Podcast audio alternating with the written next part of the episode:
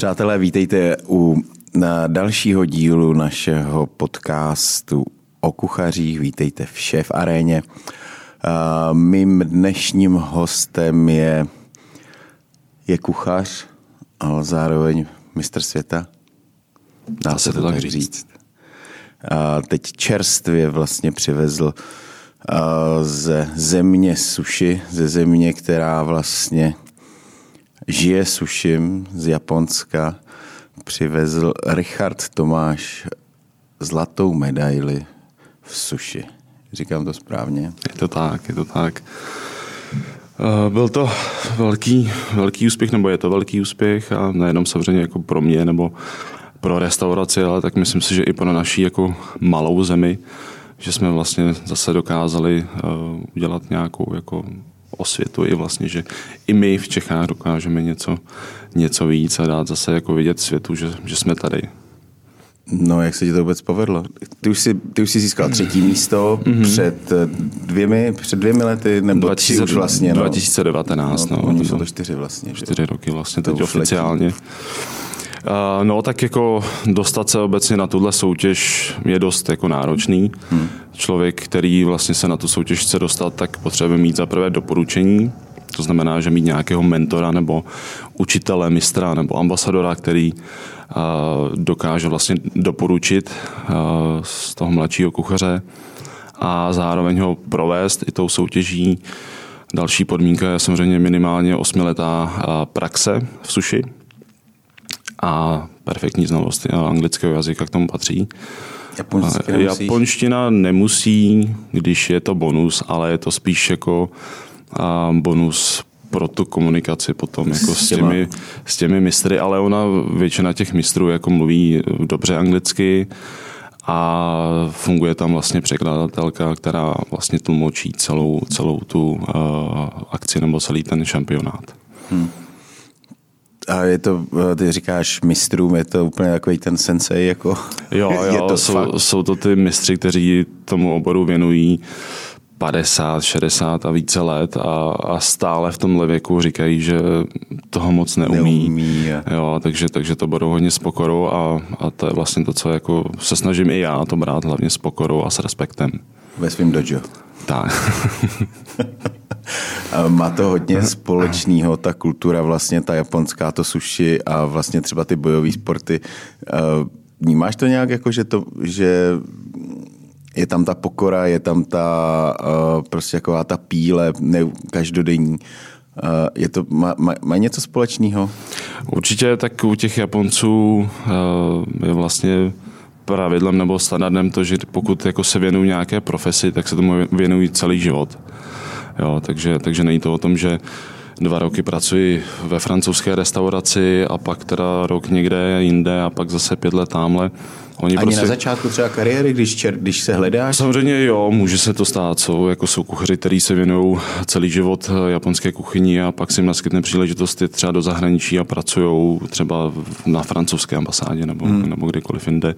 Ale pořád asi tam mají ten jako vliv nebo ten influence té tradice, kterou vlastně se učili ze začátku. Ale většinou je to tak, že pokud eh, je to kuchař, který eh, dělá tempuru, tak ji dělá celý život. Jo, kolikrát se to dědí jako z generace na generaci. Je to vlastně restaurace třeba dědečka a vlastně mého táty a teď vlastně ta rodina tam takhle postupně jako pracuje a dědí se to. No. Dědí se vlastně i ty kontakty na ty dodavatele, protože Japonci jsou takový, že eh, než někomu prodají nějakou surovinu, ať je to rýže, řasy, cokoliv jiného, tak chtějí mít jistotu, že ten kuchař, který s tím bude pracovat, tak bude vědět, jak s tím pracovat správně a jak vlastně maximálně využít eh, tu surovinu a, a vlastně potenciál té suroviny. Hmm. Takže i to je vlastně možná teď takový jako eh, bonus k tomu úspěchu v Japonsku, že budeme mít třeba možnost eh, získat další a nové zajímavější dodavatele, které uh, ostatní třeba nemají a, a budeme že, moct že budou dodávat i do České republiky ti? Je to možný, no. Jak, to, jak, to bude, jak, to, jak je to proveditelný? Uh, tak ten trh obecně nejenom v Čechách, ale hlavně v Evropě jako roste s tím suši. Uh, to jo, ale když si objednáš něco z Japonska, tak prostě eh, naložíš do karga, do, na letadlo. Tímhle způsobem třeba mm. objednáváš? Dá se to, nebo přes nějakou firmu, která, je která, jako, která dováží, už dováží tu suroviny, tak dá třeba kontakt jim a mít to uh, privilegium aby tě, v tom, aby že něco, co potřebuješ. Tak, přesně tak. A nebo samozřejmě dá se dneska objednat skoro, objednat skoro cokoliv, ale uh, člověk si zaplatí za tu dopravu. My jsme se tady o tom spolu bavili předtím, že vlastně takový ten boom teď čekáš v nějakém horizontu třeba měsíce. Jak velký je rozdíl vlastně ta sláva je blbý, blbý, blbý slovo, ale taková prostě popularita toho, jaká je prestiž takové soutěže vlastně, když to řeknu, jakoby v tom Japonsku. Mm-hmm. Jo?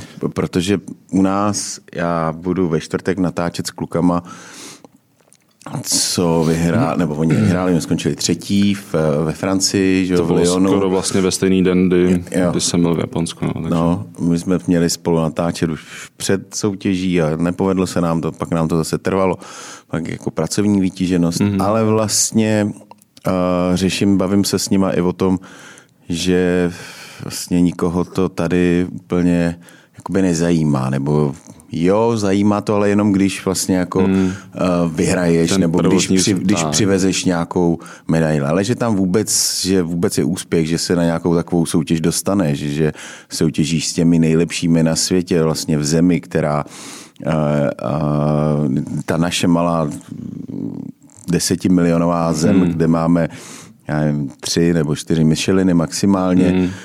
a soutěžíš v zemi, téma, která má nejvíc Michelinů na světě.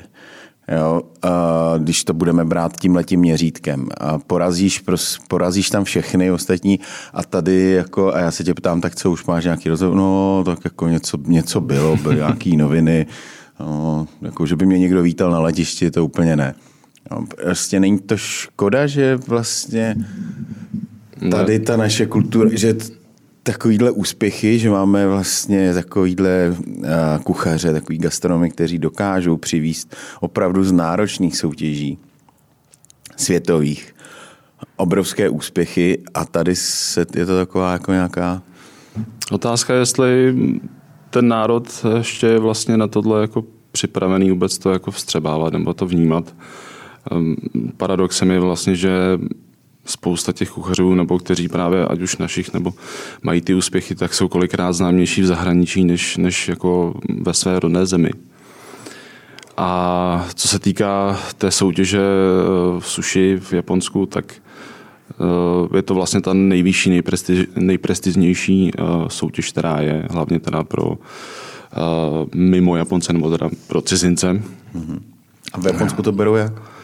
V Japonsku to berou jako velmi vážně a má vlastně má to jistou úroveň, protože ty úrovně, které vlastně člověk tam může potom dosáhnout, nebo to hodnocení, jako to je třeba v těch bojových sportech, že vlastně když člověk dosáhne toho černého pásu, tak potom má úroveň Q, Q1, Q2 a potom je vlastně Dan 1, Dan 2. A ty jsi v jaké, ne, v jaké fázi Dan, jsi? Dan 2 je nejvyšší a to teď vlastně mám já. Teď máš úplně nejvyšší... Teď jsem byl vlastně jako jediný, který to jako eh, získal, takže i v celé té desetileté historii, protože dva roky eh, se to kvůli covidu nekonalo, tak, eh, tak těch kuchařů je opravdu pár, kteří to mají jako na celém světě. Nebo hlavně i v té Evropě. Máš takový ten pás, jako jak, jak, jak, jak, víš, jak, to, jak v té klesi Nemám ten pás, jako je, v, jako je u Rokyho, nebo takhle to ne, ale, ale máme jako certifikáty, máme diplomy, máme odznáčky, Japonci jsou hodně na odznáčky. Ja. A samozřejmě trofej, trofej, kterou jsem si převést. No to je obrovská, jsem koukal na ní. Já jsem hlavně koukal uh, na fotky, když uh, teď bude příměr k jinému sušistovi, ty jsi chlapek Hora. A, a mistr, kdy, ano. mistr Hora, zdravíme.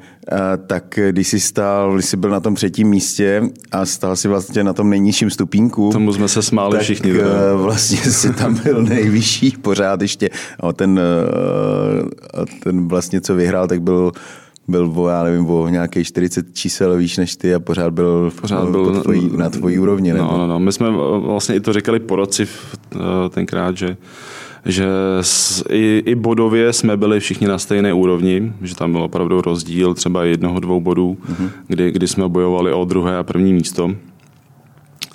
A tak samozřejmě i fyzicky, jako výškově. Takže klučina vlastně, který byl první, tak byl z Tajvanu, což, což jako je asi nejblíž Japonsku nebo obecně v té Ázii. Takže oni mají jako velkou výhodu k tomu získat spoustu surovin, kterými tady v životě asi mít nebudeme, protože nemáme ani moře, ani oceán a ta doprava je prostě drahá, náročná a spousta, spousta jako klientů, eh, pak je to pro ně jako těžký za to zaplatit. Jo. Protože ta, ta doprava, ty, ty náklady se vždycky musí promítnout do té ceny a, a pak je to dost, dost, dost jako náročný i finančně. No. Hmm. A ty jsi vlastně, já jsem samozřejmě nastudoval něco málo, tobě ty vlastně tím Japonskem nebo tou japonskou kulturou žiješ už hodně dlouho. 15, 16 let. No. A jak si tomu propad? Pamatuješ si to třeba, co byl ten první impuls, co tě fascinovalo na, hmm. na, na, to, na tom? Tak já, když jsem Jsi studoval... nejsem, nejsem. Kdysi, kdysi dávno basketbalista, ale... Tak se svojí výškou, aby ne. No, a já vlastně kdysi dávno, když eh, jsem studoval u Krbu, asi tak jako většina kuchařů, dneska známý jako SAO gastronomie asi, tak eh, vždycky jsem tak jako věděl nebo toužil o tom, že Eh, že nechci dělat takovou tu klasickou kuchyni, když jako dneska se dá dělat krásně a moderně, ale chtěl jsem dělat něco, něco jako jiného, něco, co, co tady vlastně jako není tolik eh, známé, takže vždycky, když jsem viděl magazíny a byly tam fotky právě takové ty moderní gastronomie, která se dělala tenkrát v, nevím, v Německu nebo v Londýně, tak mě to jako hrozně fascinovalo a říkal jsem si, že bych chtěl jako zkusit něco nového a uh, po škole se vlastně naskytla příležitost, že jsem Eh, jednoho dne potkal eh, Lukáše Želechovského v metru a on akorát jel eh, z tréninku vlastně v nově vznikající restauraci a karaoke baru, který byl v centru Prahy a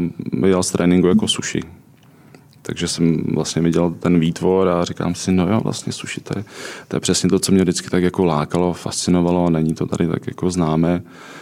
Takže tak jsme se prostě domluvili, přišel jsem na zkoušku a a pak jsme začali pracovat spolu ještě s jedním kamarádem a tím, tím vlastně tak jako vznikla ta moje vášeň pro, pro Japonsko a hlavně pro sušinu. No. Samozřejmě jako japonská kultura člověka vždycky fascinovala, nebo i třeba ve filmech a samuraje a obecně jako... Když děláš si doma bonsai, jo? No, teď, teď ne, protože... Jsem... Ale dělal, zkoušel jsi to? Zkoušel a mám, mám vlastně i na terase jakoby javor, ale ale nedaří se mi to, protože nemám roste. na to, roste samovolně, ale nemám, nemám na to bohužel tolik času, jak, jak bych chtěl. No, takže. Hmm. Samozřejmě já jsem, já jsem koukal na spoustu videí, protože ti běží na těch sociálních sítích, jak, jak oni ty stromy nič nebo nič. Jo. No to je takový týrání, že jo. Takový, uh, divím, že to ještě nezakázali. A v Evropské unii by to určitě zakázali, ale uh, je zatím samozřejmě strašná trpělivost hmm. a, a píle a to je vlastně možná úplně vůbec ta podstata té japonské Myšlenky, kultury, jo. ta, hmm. a, a, ta píle a, a trpělivost. Hmm. Je to tak i v tom suši, že... Určitě, určitě. Je to, je to vlastně je to, dá se říct, úplně stejný. Jo, člověk musí mít uh, respekt k těm surovinám a, a zároveň jako pokoru protože když budu pracovat se surovinou, která je velmi náročná vypěstovat, jako je třeba rýže, a pak, pak bych, nedej bože, to chtěl obalit a usmažit, tak samozřejmě to, to není úplně to, co si ta surovina zaslouží. A samozřejmě to o tom se vzdělávat a posouvat se dál, aby, aby člověk věděl, jak eh, co nejlépe s tou surovinou zacházet a jak z ní vytáhnout to maximum. Co vlastně si uh, připravoval na tom, na té soutěži. Je to něco, co by si dokázal prodat i tady eh, v Čechách, nebo uh, že obecně tak jako známo, že to, co se jí v Japonsku, nebo v čím bys mohl třeba jakoby uspět na nějaké mhm. soutěži, mm-hmm. tak to tady úplně jako v Čechách jsme zvyklí úplně na jiný, na jiný styl suši. Tak ono na té soutěži eh, je několik disciplín. Jo. První disciplína je filetování těch ryb, druhá disciplína je vlastně eh, krájení eh, zeleniny a zdobení vlastně pak krájení ryb na sashimi. Tam se vlastně ukazují jakoby techniky toho krání, jak člověk ovládá práci s nožem a jak vlastně rozumí těm rybám, jak je správně servírovat. Pak je vlastně třetí disciplína, to je příprava tradičního japonské sushi edemaje. To je takové jako hodně tradiční a hodně zdobené. A tyhle ty uh, výtvory nebo pokrmy, které člověk uh, připraví, tak ty se nekonzumují. To je hlavně no, o té technice. O technice a vidět, jak člověk dokáže pracovat uh-huh. i v mhm. tom časovém presu, který tam máme. A tak jak vlastně dokáže uh, i sestavit tu mícu, jak správně vlastně následovat ty pravidla.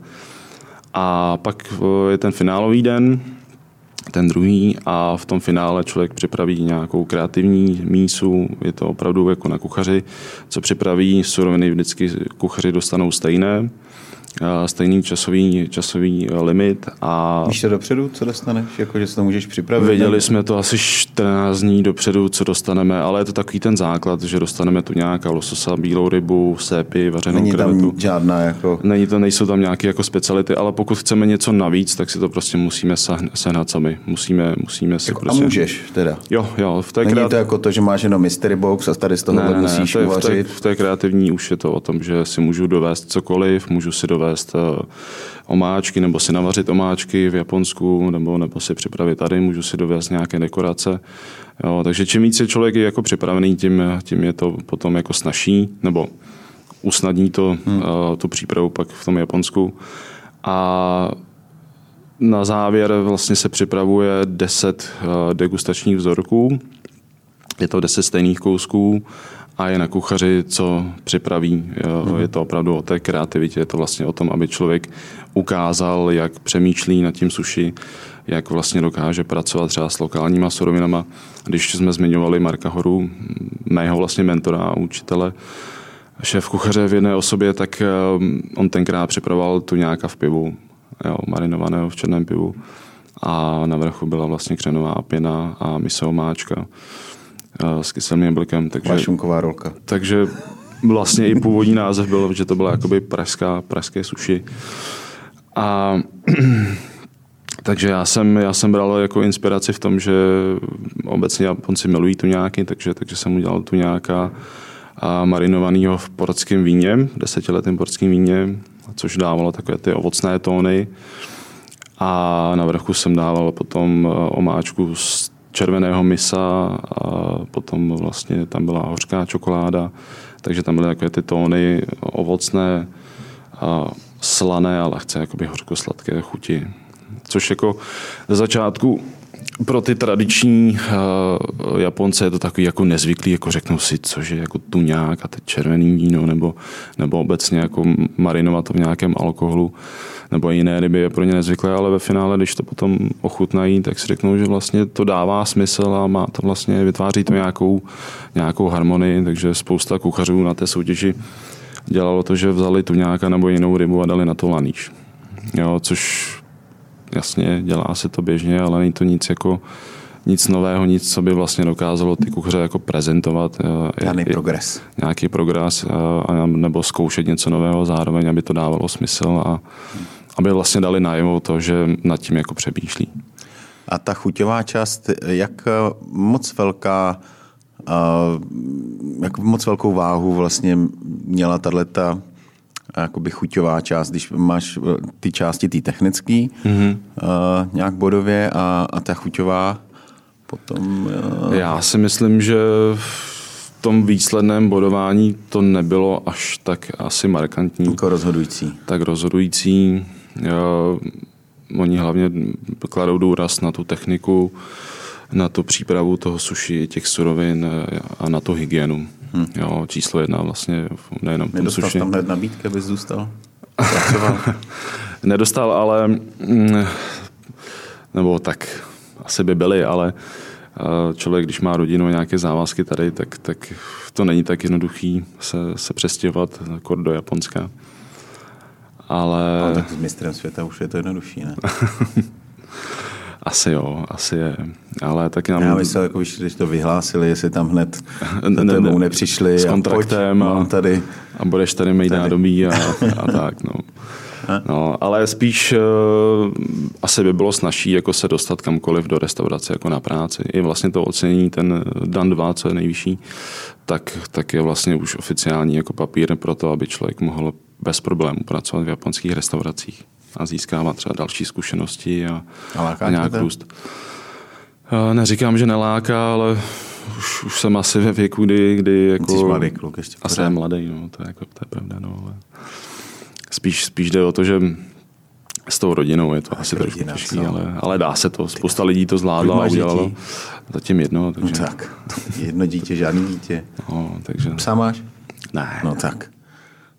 Ten, ten by si zvykal hůř, ale, ale děti, ty si zvyknou raz, dva.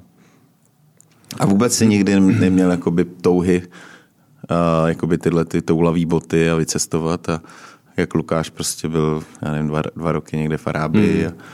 a, a no to přece jenom tě to vždycky zase o kousek jo, posune, někam posune. A... a tak já jsem, měl jsem, nebo vlastně i pracoval jsem nějakou dobu eh, v Norsku. Tam jsem jako se rozhodoval, jestli tam budu žít, ale nakonec, nakonec se situace změnila a vrátil jsem se, což jako eh, tenkrát jsem toho litoval, dneska, dneska už toho nelituju, ale a pak, pak vlastně byly různé stáže, ať už třeba v tom Washingtonu, v té myšlenské suši restauraci, tak, tak samozřejmě potom i v tom Japonsku se člověk hodně naučí. A láká to, láká to vždycky. Hmm. Jo, ale já tím, že teď, teď už s osmým rokem jsem, jsem u Marka v Yamatu, tak je to pořád jako taková ta práce a restaurace, kde mě to jako baví jo, kde je to asi ze všech mých zkušeností a, a praxe, kterou jsem měl a pra, prací, tak, tak je tohle asi jako ne, nejlepší a proto jsem tam taky tak dlouho. No. To je jasný, ale mm. přece člověk má vždycky nějaké té svoje, eh, já nevím, touhu buď vycestovat, nebo touhu mít něco vlastního. Jo, touhy jsou a vize nebo... jsou a, a plány taky, takže takže uvidíme, kam, kam eh, to teď všechno zavede a, a jaký, jak, jaký budou cesty a kam se vydám. Ale... Hmm. Uh, se vrátím k tomu suši, eh, nebo k té chuti. Jak, se, jak byla ta otázka, jestli to, co jsi dělal mm, vlastně v tom Japonsku na té soutěži, jestli by bylo prodejný tady? jestli ty chutě vlastně, když to, co si popisoval, tak to víceméně jako, mm-hmm. já mám mhm. za to, že jo, že, jo, že bylo, to je něco, co bylo. by se tady prodalo, ale jinak v tom Japonsku se jí to suši vlastně takový, když to řeknu, hodně naturální, hodně syrový, že jo, mm-hmm. ta ryba je vlastně neochucená téměř, mm-hmm. což... Nebo minimálně ochucená. Minimálně ochucená, aby, mm-hmm. aby, aby, aby právě cítil tu, tu chuť té ryby, mm-hmm. to, co my Češi úplně jako nemusíme. My to potřebujeme namáchat uh, v sojovce, nejlépe ještě s majonézou a s nějakou sladkou a pak, pak řekneme, že to jako, jako dobrý. No. Vykoupat to v bazénu sojovky. Vykoupat to v bazénu sojovky. No určitě prodejný to je, nebo uh, možná i to bylo vlastně důvod, proč jsem to chtěl i vlastně uh, kombinovat v tom trošku evropském duchu nebo na ten, hmm. na ten evropský jazyček, protože Kdybych to chtěl dělat úplně eh, stoprocentně jako v japonském stylu, tak eh, by to třeba ani nemělo takový úspěch, protože oni vědí, eh, že, že pokud jsem z Čech a obecně z Evropy, tak jsou naopak rádi, když tam je nějaký ten vliv právě toho, té, těch domácích surovin nebo obecně třeba těch evropských kořenů a tak dále. Takže, takže prodejné to je. Už to máte na lístku? Nemáme, nevím, jestli to bude na lístku, to bude asi na domluvě. Tak co jiného? tak máme tam, máme tam eh, jiné soutěžní suši, takže... No, tak tohle je mistrovství světa. Tohle je prostě zlatý hře. Já nevím, pan Hora by si to měl jako rozmyslet. Já myslím, že děláte chybu. tak pan, pan Hora taky jako slavil několik úspěchů eh, na téhle soutěži. Takže... Já vím, ale tak Teď je to čerstvé, tak marketingově je úplně nejchopitelnější. Přijďte ochutnat eh, prostě to, s čím jsem vyhrál. Zlaté suši. Zlaté suši. Uvidíme, no. Bude to. Asi, asi jo, ale to, to bude na domluvě. Bude to na domluvě. Eh, ty jsi zmiňoval, ty jsi zmiňoval vlastně Norsko, zmiňoval si Washington a jak dlouhá vlastně, protože děláš to cirka těch 16, mm-hmm. 15, 16 let. 15, 16. Uh, kde se stala ta, protože já znám spoustu kluků, který prostě motají suši a, hmm. a do něčeho žádných větších akcí se nepouští a kde se vlastně v tobě to zlomilo, že jsi nechtěl být jenom jako obyčejný sušista, ale prostě posunout, posouvat se někam dál, až, bys, až že dosáhneš, nebo znám spoustu sušářů, co ani nevědí, že jsou nějaký damy, jo? Mm. A, že, že jsou nějaký mm, hodnocení, vrcholy, úrovně, a, úrovně a, kde se to v tobě, kde ty jsi to objevil a, a co byla ta, že jsi chtěl být vejš a vejš, až budeš úplně nejvejš. Tak mě vždycky, no já jsem měl takovou situaci, kdy, kdy jsem eh, v jeden čas ze suši odešel, asi tak na necelý rok a právě jsem šel pracovat do Sancha. Polovi Dejovi a tam jsem potkal jako spoustu skvělých kuchařů, kteří hlavně byli jako cizinci, takže to bylo impuls tom za prvé se učit jazyk lépe, zdokonalit se a dostával jsem takový ten impuls právě toho někam jako vycestovat a, a, a dělat jako něco jiného, než, než jako tvrdnout tady v Čechách a, a učit se tady. Takže vlastně to se mi jako naskytla příležitost eh, se dostat do toho Norska. A potom, když jsem se vrátil z Norska, tak právě díky uh, Báře Šimunkové, která mě seznámila s Markem, nebo se s ním znala právě z Prakulu, když dělali kurzy, tak, tak mi předala kontakt a já, když jsem se vracel, tak jsem nastoupil v Jamatu u Marka. A tam vlastně to začalo, tam byl jako ten největší boom toho, že jsem vlastně poznal takové to pravé suši a, a takové to suši, které by se mělo dělat, ve kterém by se mělo pokračovat a které by se mělo tady jako rozšiřovat, protože 90% eh, restaurací, které připravují suši, ať je to japonský, nebo je to korejský, nebo větnamský, tak je to pořád jako na stejné brdo a, a vlastně má to kolikrát jako pramálo společného s tím tradičním nebo s tím, s tím japonským suši takže to mě asi na, na tom nejvíc jako uchvátilo. A je to špatně? Uh, nevím, jestli...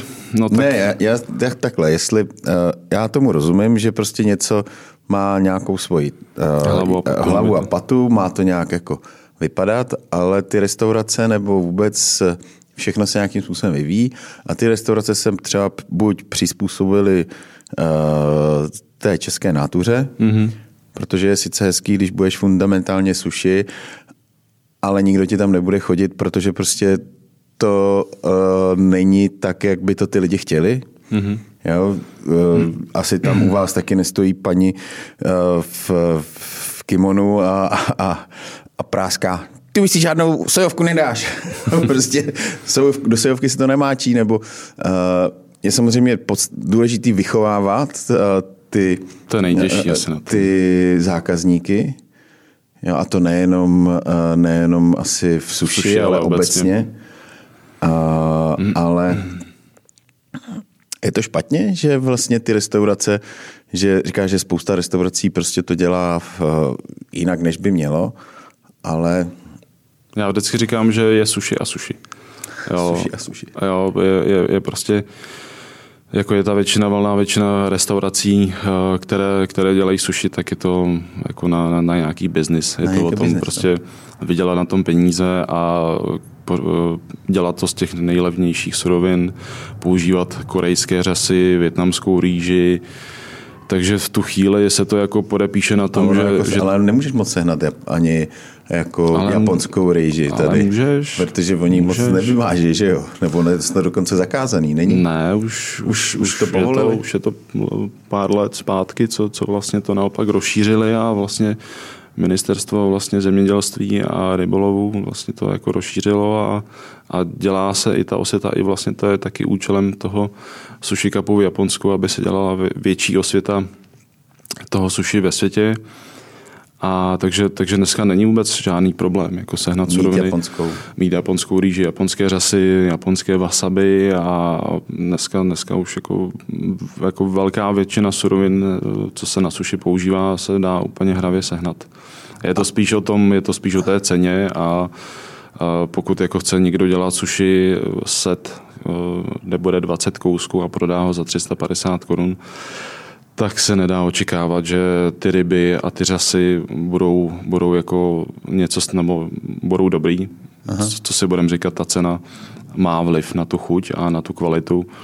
A my jsme spíš jako restaurace, eh, která se snaží právě, nebo jdeme tou cestou toho, že chceme Takový tu kvalitu. Sushi. Tak, tak. Samozřejmě v některých případech se to podepisuje na ceně, ale bohužel není to o tom, že my bychom chtěli, aby třeba to bylo drahý nebo předražený, ale je to prostě o tom, že než ta surovina docestuje sem a všechny ty ryby, než vlastně my je sem dostaneme, tak, eh, tak to prostě něco stojí a bohužel to neovlivníme. Nemůžeme jako nějak Já se vrátím k té rýži. A ono se přece ale říká, že třeba italská nebo kalifornská hmm. rýže na suši, že je... Používá se. Ale no. že, že bývá i lepší než eh, japonská. V čem je v čem je ten rozdíl? Kdo to jakoby? tvrdí? Kdo to tvrdí? Nevím, slyšel jsem to, já, já, já ho jmenovat nebudu. ne, já neříkám, že to je špatný. V čem jo. může být rozdíl? V čem je rozdíl? Je, je v, ve spoustě ve škrobu, nebo... Je rozdíl samozřejmě ve velikosti, v chuti, ve vůni, když člověk otevře pytel s rýží, která je z Itálie nebo z Větnamu, nebo, nebo ta kalifornská, tak pořád jako je tam nějaká vůně, nějaký ten první, první moment, kdy vlastně člověk už i třeba na první pohled vidí to zrnko rýže, že, Poznáš, že, že, že je zlámané, je prostě nepravidelné. Nebudeme, nebudeme brát o tom, že je zlámaná, ale prostě teď vezmu, když vezmu fakt jakoby tu nejlepší rejži z mm-hmm. Itálie, mm-hmm. opravdu bude to kvalitní zrno, mm-hmm. nejlepší uh, rejži z Kalifornie a nebude mm-hmm. to žádný shit, ale bude to fakt jako extra kvalita a mm-hmm. teď tu japonskou. Je to zná na chuti a na vůni. Jo. Hodně ale samozřejmě už i v té Itálii dokonce, myslím, že teď je nějaká nebo novější farma, která dokáže vypěstovat právě trošičku lepší kvalitu nebo opravdu jako hodně podobné té japonské rýži. Takže, takže i oni se posouvají dál, jo. je to prostě nějaký progres a chvíli to asi bude trvat, ale je otázka času, kdy třeba dokážou je, jako nahradit jo, třeba nebo nějakým způsobem zastoupit tu japonskou rýži. Tak ono to bude asi stejně jako u vína. Eh, ta chuť, všechno, to, to ti dává ta země, že jo, ta, mm-hmm. to podnebí, ten, Přesně, a, ten podmínky. terroir, když mm-hmm. uh, budu uh, když zabrousím do té vinařské terminologie, mm-hmm. takže asi to, to, co jim můžou dát ty japonské ostrovy, tak bude horko těžko dostupné někde. A ty, ty podmínky, které jsou a, a ta vlhkost a tak dále, že jo, co je v hmm. Japonsku, tak to podmínky my tady nemáme, že jo, ani, ani vlastně v té Itálii, takže snaha je a neříkám, že, že se to nedaří nebo že nejsou šance ty suroviny nějak jako vypěstovat, ale rozdíly tam pořád jsou. Hmm. To je to samé, jako když bychom chtěli porovnávat japonské wagyu nejznámější, asi nejdelikátnější eh, maso známe díky svému mramorování vlastně toho tuku v mase. A pak se podíváme na české wagyu nebo se podíváme na eh, wagyu prostě australské nebo, nebo jiné. Takže ten rozdíl tam prostě je. Jo, oni, tenkrát to bylo zakázané, dneska, dneska už je, jako je běžně známý, že se ty, eh, ty krávy vlastně chovají všude po světě ale oni vědí, že v životě eh, v těch jiných státech nedokážou vychovat nebo vypěstovat eh, ty krávy vlastně do takové kvality, jako mají v Japonsku. Jo, nemají ty podmínky, nemají ty suroviny, takže, takže toho asi prostě nikdy nedosáhnou. Co máš, nebo které ty základní suroviny uh, jsou pro tebe vlastně, nebo vůbec jakoby pro to, pro to pravé suši, jak říkáš, uh, co je to nejdůležitější, kromě rejže? Řasy, wasabi, ryby, ocet, i vlastně i japonský cukr je trošku jiný, nebo i, i sůl, která, která se používá, když se budou míchat ocet, nebo taky můžeme říct laicky rozvar na, na ochucení, na ochucení rýže, takže když máme kvalitní, kvalitní rýži a dáme tam třeba kvalitní japonský ocet nebo několik druhů japonských octů. Eh, je běžné, že japonští kuchaři a mistři vlastně ten ocet berou jako takový rukopis, jo, že v každé restauraci to chutná trošku jinak. A proč ta rejže eh, ti dává tu tu chuť, tu chuť, tu chuť, takže někdo dělá eh, z tmavých octů, někdo to dělá ze světlých octů, nebo někdo kombinuje různé druhy octů, takže vytváří si vlastní chuť, někdo dělá kyselější, sladší, slanější. Obecně asi platí, že v Japonsku ta chuť je eh, kyselější, v Americe spíše, nebo u nás v Evropě taková spíš do sladka. A řasy, řasy podle toho, jak voní. Že? Když, když vlastně eh, klademe rýži eh, na řasy, tak má mít eh, teplotu lidského těla, bavíme se o nějakých 35 stupních, takže když někdo řekne, že suši se může jíst studený, tak to taky vlastně není pravda.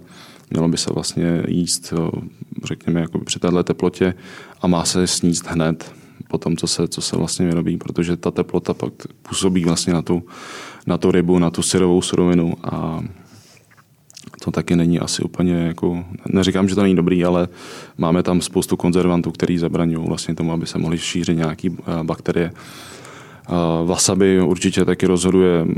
V 90% japonských restaurací je běžný, že kuchaři používají práškový wasabi.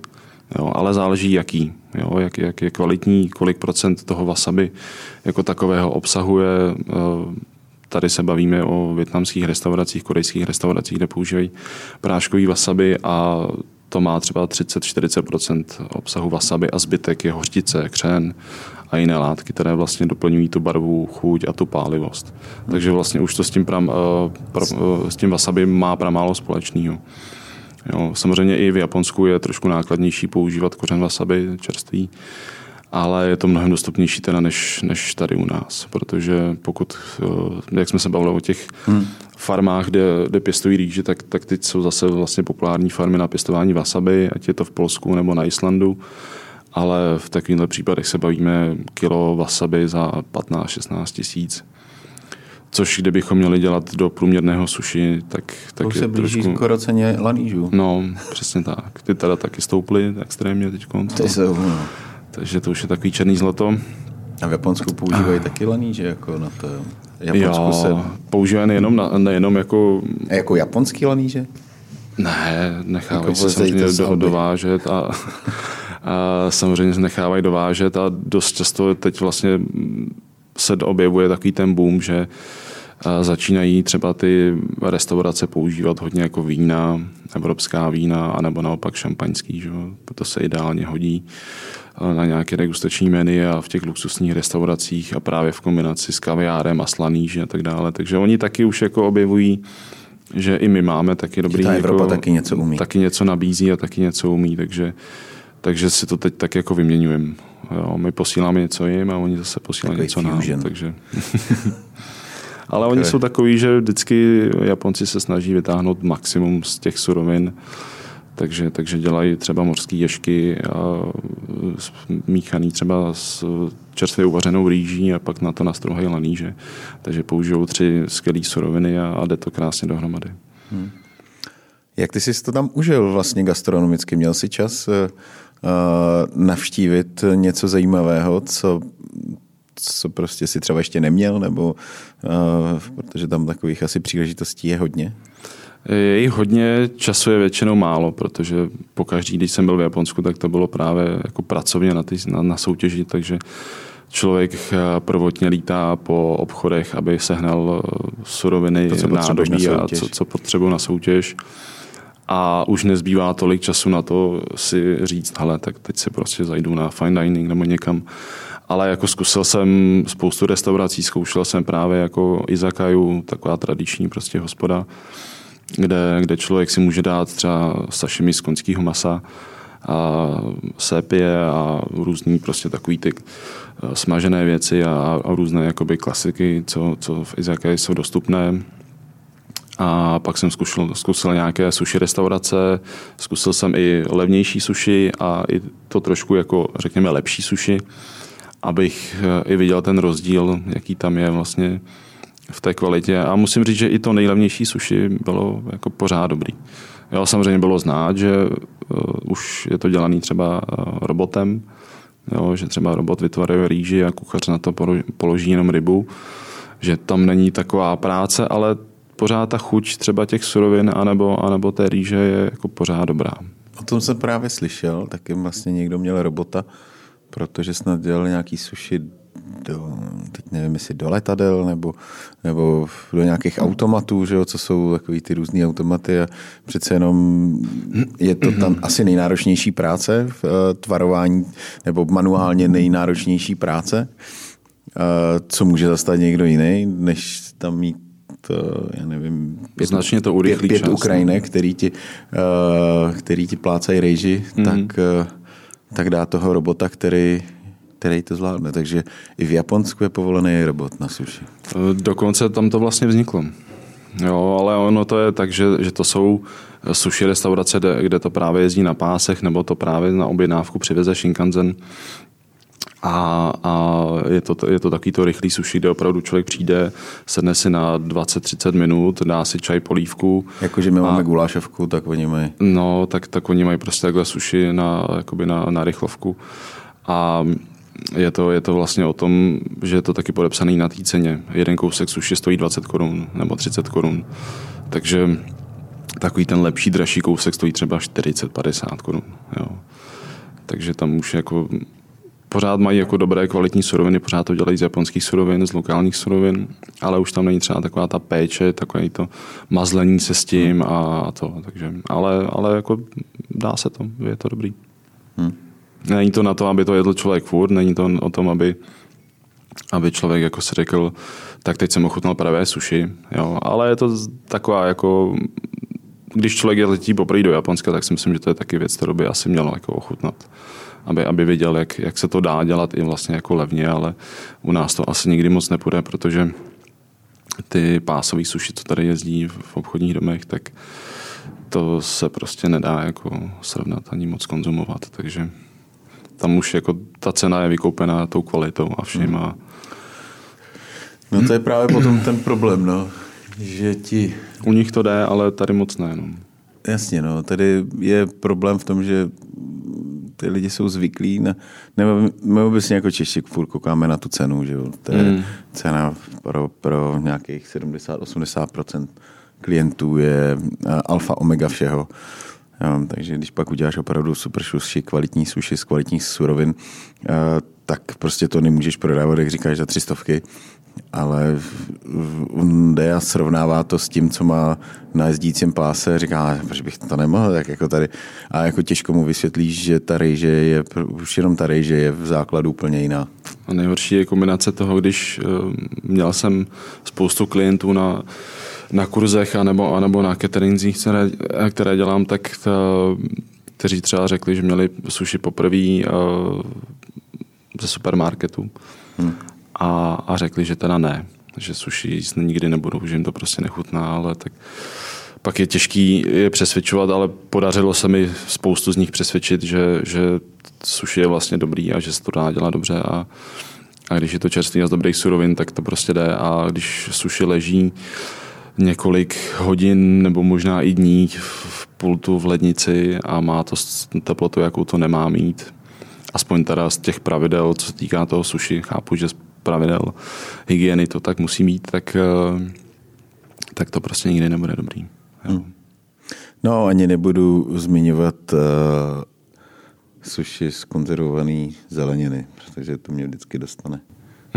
Když uh, jsem taky měl tak nějakýho Uh, teď to musí být skvělý, říkám, no to určitě. Ale je zase dobrý, že, že ta situace na, na tom trhu se jako zlepšuje, že spousta těch lidí, ať už starší generace nebo ty mladší, jak prostě cestují a objevují ten svět, tak vlastně tím, že cestují, tak do sebe investují, investují do, do těch zkušeností a zážitků a, a vlastně i vědí, že zároveň jako když jsou zahraničí, musí jíst, takže se i vzdělávají v té gastronomii, takže naopak... Musí i platit jinou cenu.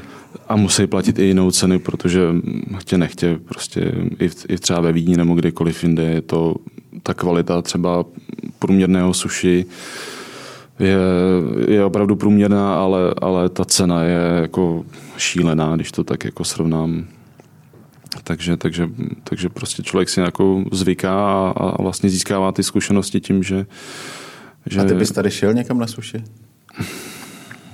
Můžem to vystřihnout. Když nebudu počítat jamat? Můžem to vystřihnout? Doma. Doma? Děláš ne, doma suši? Dělám doma, no. Dcera úplně miluje. Ta, ní budou dva roky a ta už je úplně zblázněná do suši a suši rýži úplně miluje, takže... A všechny ryby, všechno jí? A... Zatím ne, zatím jsme Jenom... jako zeleninu a, a maximálně jako teplaně upravené. Zatím jsme řekli, že nechceme jí zatěžovat s takhle jako náročnou surovinou jako do, do toho jejího malého žaludku. Ale myslím si, že se tím propracuje, no a v 15, jestli se bude dál rozhodovat, co dělat, no tak jestli poletí do Japonska Volba bude jasná. reprezentovat eh, Českou republiku a táta bude cepovat, uvidíme. No. Máš tyhle ty? Jako? Ne, nemám, nemám. Já nemám tyhle ambice. Prostě co, co bude co dělat, dá. Co, co život dá, co jí bude bavit, v tom jí budeme podporovat a podporovat. A, a uvidíme, pokud se rozhodne a bude chtěla, aby v tom dělat, uh, pracovat v gastronomii, tak ji podpořím. Nevymluvíš jí to? Budu to vymlouvat. Budu. Jak všichni víme, je to velice náročná práce, profese a jak fyzicky, tak psychicky. Tak pro tebe extra fyzicky. Nemá, máš upravené stoly při máme, máme, protože díky bohu Marek má stejnou výšku. Máme rozdíl asi jednoho, dvou centimetrů mezi sebou. Marek je, myslím, že trošičku vyšší právě, takže Eh, takže, takže díky bohu eh, šéf kuchař a spolumajitel je člověk z gastra, takže přemýšlí u toho a, a jo, takže máme, máme ty podmínky jako takhle pro nás jako Tak pro tebe vůbec ta výška stolu no. musí být jako uh, základní, no. jo, protože v tom Japonsku asi musel dělat na malých, jakoby na nižších stolech. Tam to byl problém, tam vlastně i u přihlášky člověk musí vyplňovat i výšku uh-huh. a je to z toho důvodu, že vlastně Aby se to dodavatel nebo jeden ze sponzorů, který právě dováží uh, vybavení, tak, tak uh, potřebuje vlastně přichystat nějaké jako vyvýšení nebo něco, abych právě nemusel být tak ohnutý. A i tak to bylo trošku náročnější. Takže ono potom, když člověk má 45 minut nebo 60 minut vytvářet hodnoty ve stresu, v respirátoru, eh, na kamery a v, a v doprovodu hygieny a porodců a ohnutý je docela náročný. No, ale, ale dalo se to, takže člověk se kousne a tu chvíli to vydrží. No, to. Jak to vidíš vůbec ze suši dál má u nás, myslím v České republice? Uh, máme tady nějaký jako boom, nebo, nebo, nebo ten boom už byl právě díky nějakým těm obchodákům, díky tomu, hmm. že v, v, tady v supermarketech, v Lidlech si koupíš prostě balený suši, uh, nebudeme se hmm. bavit o hmm. kvalitě, ale na druhou stranu, jak jsi sám říkal, může být to, že to první, že ten první kontakt eh, se suši je z, z obchodu, tak pak když, uh, když přijdou uh, Kamkoliv ně, něčemu, tak... něčemu pořádnému, tak buď se divějí, hmm. nebo určitě se divějí. Divějí se cenou a divějí se chutí, ale uh, Já, tak myslím si, že ten největší pík toho boomu už asi byl, nebo je chvilku za námi ale samozřejmě pořád to roste, pořád jako suši je populární a bude populární a bude to růst. Asi to nebude růst v takovém tempu, jako, jako to bylo před nedávnem nebo před pár lety, ale spíš se budou objevovat nějaké nové koncepty nebo zajímavější koncepty, které, které jsou míchané, myslíš, jako třeba, nebo, nebo, nebo to bude prostě udělaný trošku, trošku jinak a asi jako teď největší boom, co, co jako zažívá ta gastronomie jako z Japonska, tak jsou hlavně ty rameny, že ramenudle. Takže těch taky za poslední dva, tři roky vlastně vyrostly jako po dešti, takže, takže ono vždycky jsou takovýhle vlny a pak to chvíli ustane, pak zase přijde něco nového, nebo se zase objeví vlastně ten boom sushi, takže si myslím, že to tak jako nahoru. Hmm. Že ten růst jako je, už není tak rychlý, ale je to prostě pozvolný, pořád to jakoby lehce jde nahoru. A rostou i nějaký jakoby budoucí mistři? Je, je u, u, protože jsme se bavili o tom, že, uh, že jeden z těch hlavních elementů je uh, píle, hmm. jednak je to ruční práce a trpělivost, což úplně nejsou zrovna vlastnosti, které by u mladé generace byly uh, jako na pořadu dne z těch generací, co znám já ve svém, jakoby, ve, když to řeknu, jakoby ve své kategorii nebo, hmm. nebo, nebo eh, těch kuchařích jako mém věku, tak Dobře, tak vy jste jako ještě pořád mladý, ale, Takže těžko ale nej, nej, nejste, nejste, ty, Ale- nejste ty, ty nastupující. Ty nastupující Jasně, jsou jasně, 19-20. Jasně, ale chci říct, že, že byl jsem milé překvapen. Dělal jsem v, v prosinci jednu akci a měl jsem tam studenty z, z hotelovky z Plzně. A byl jsem překvapený, jak byli jako moc šikovní a jak byli vlastně jako zapálený do té práce. Což jako za mých čas, eh, když se vezmu, že nás bylo ve třídě 30 a dělá to tři lidi, tak jako je vidět, že ta, to povědomí o gastronomii se jako mnohem zvedá a ten zájem uh, taky roste. Myslíš, Takže, takže je nějaká Myslíš, že ta šance. budoucnost není úplně jako marná? Tak myslím, myslím si, že rozhodně méně, než, než tomu bylo za, jako v naší, Za na, naší generaci, protože uh, vždycky se říkalo v, na, naší době, kdo, kdo šel na učňák, tak prostě neměl jinou možnost, protože buď byl blbej, nebo prostě se nikam jinam nedostal, tak šel dělat kuchaře. Jo. Takže dneska si myslím, že už je vidět to, že uh, jak máme spoustu sociálních sítí, Přesně eh. Instagram, eh, YouTube, že jo? takže veškerý tohle to, i vzdělávání s touhle formou se dá spoustu knížek, a právě gastro, ga, eh, gastroškoly nebo obecně jako kurzy vaření, magazíny, takže to povědomí o tom gastru obrovské vzrostlo za ty léta a za to jsem rád, protože je vidět, že i ten potenciál toho, že se to Já gastro jsem bude taky rád, zlepšovat, protože kdyby nebylo povědomí a nebyl zájem, tak nás nikdo neposlouchá. Taky. takže, takže jo, takže si myslím, že ta šance je a ono jako u těch mladých mm, no, uvidíme, no, tak jako je to asi 50 na 50, ale prostě věřím v to, že, že je mnohem větší procento těch kuchařů, který jako chtějí a který se tomu chtějí věnovat. A měl jsem možnost právě poznat eh, kluky a holky, který, který jako bylo vidět na nich, že opravdu jako je to baví a dělají to jako rádi a dělají to s chutí a, a jim třeba 19 a už mají nějakou třeba pozici na, na praxi nebo, nebo v místě, kde pracují a už jsou tam vlastně jakoby třeba zástupci nebo takhle, že jsou tak jako na takové úrovni, že jsou vlastně schopní tohle dělat a ty, a ty majitelé takhle jim dávají ten prostor, tak to je fajn. Jo, tak, eh, tak to je optimistické. to je, no, já jsem vlastně teď měl, posledně jsem tam měl Honzu Píchu, který vlastně to popsal, ten vývoj a asi ty to říkáš asi úplně správně taky, kdy uh, on byl, že on je nějakých uh, šedesátník teďkom, tak on ještě zažil nějakou jakoby opravdu tu poctivou, poctivou kuchyni. Já jako padesátník ještě taky jsem trošku možná k tomu uh, přičichnul vlastně v tom, v tom učňáku, ale mm-hmm. potom Potom to šlo opravdu hodně jako dolů, dolů, no. protože v těch, těch devadesátkách eh, školy byly na hovno, vlastně hospody taky vlastně nic pořádného se nevařilo. Eh, Hospody vlastnili eh, ne lidi z oboru, který vlastně se tomu nevěnovali, hlavně Přesně bylo, tak. aby se z toho něco vyrejžovalo. A celý ten, eh, celý ten eh, proces nebo celé, všechny ty restaurace šly kolem těch 80. 90. vlastně dolů, dolů, dolů, dolů, dolů. A pak nám přišel Zdenda, Eh, sp- eh,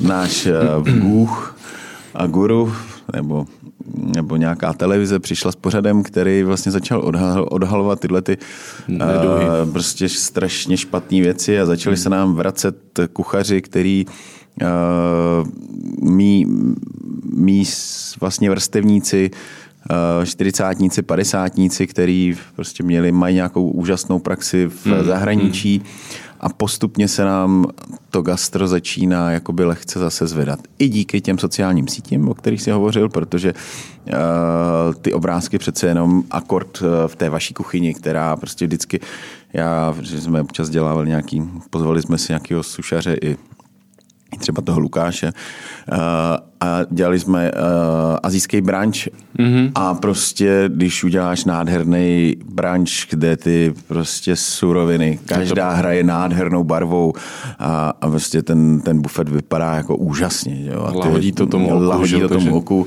i tomu objektivu mm. a samo to prodává potom, že když to krásně vyfotíš, tak eh, to je prostě ta přednost tady těch um, azijských eh, a kuchyní, že opravdu na tom Instači to vypadá super.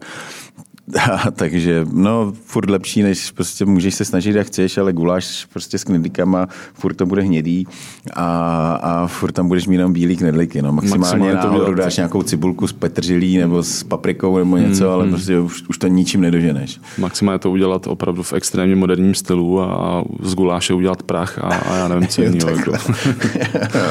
ale na té fotce to nebude vidět. tak, tak, no. tak, tak. Takže eh, to je ta výhoda těch azijských kuchyní a, a myslím si, nebo já jsem pořád jakoby skeptičnější, ale, ale uh, už vlastně, co si tady povídám, uh, tak uh, několik jakoby kuchařů potvrdilo, že, že ta budoucnost, i díky, uh, třeba jsem tady měl mladé kuchaře, který vyhráli nějaké ty uh, kuchaře, kuchaře roku mm-hmm. a mhm. kuchař junior, že ta, že ta budoucnost nemusí být úplně uh, úplně nejhorší, že, mm, že právě díky těm, těm věmům, které získávají uh, a že mají i nějaké vzory, které třeba fakt jakoby dřív nebyly, že máš ke komu zlížet a nemusí to být jenom český kuchař, může to být mm-hmm. nějaký kuchař právě z toho Instagramu, že sleduješ jeho práci nebo díváš se na Netflixu na nějaký pořady, tak tak tomu věřím, že, že by se to mohlo jakoby zlepšit. Určitě by se to mohlo zlepšit a, a samozřejmě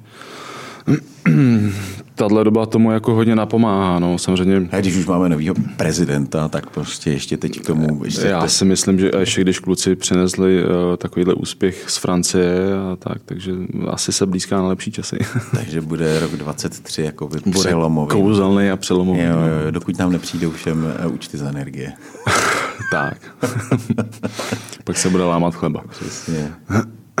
No tak jo, tak eh, já myslím, že takový optimistický závěr, že, že máme světlou budoucnost před námi, nebo uh, zářnou, uh, tak uh, to je skvělé. No. Tak přátelé, kdybyste měli chuť a, a, a ochutnat opravdu to nejlepší suši, které které je od mistra, od mistra světa, od Richarda, tak určitě se stavte v restauraci Yamato.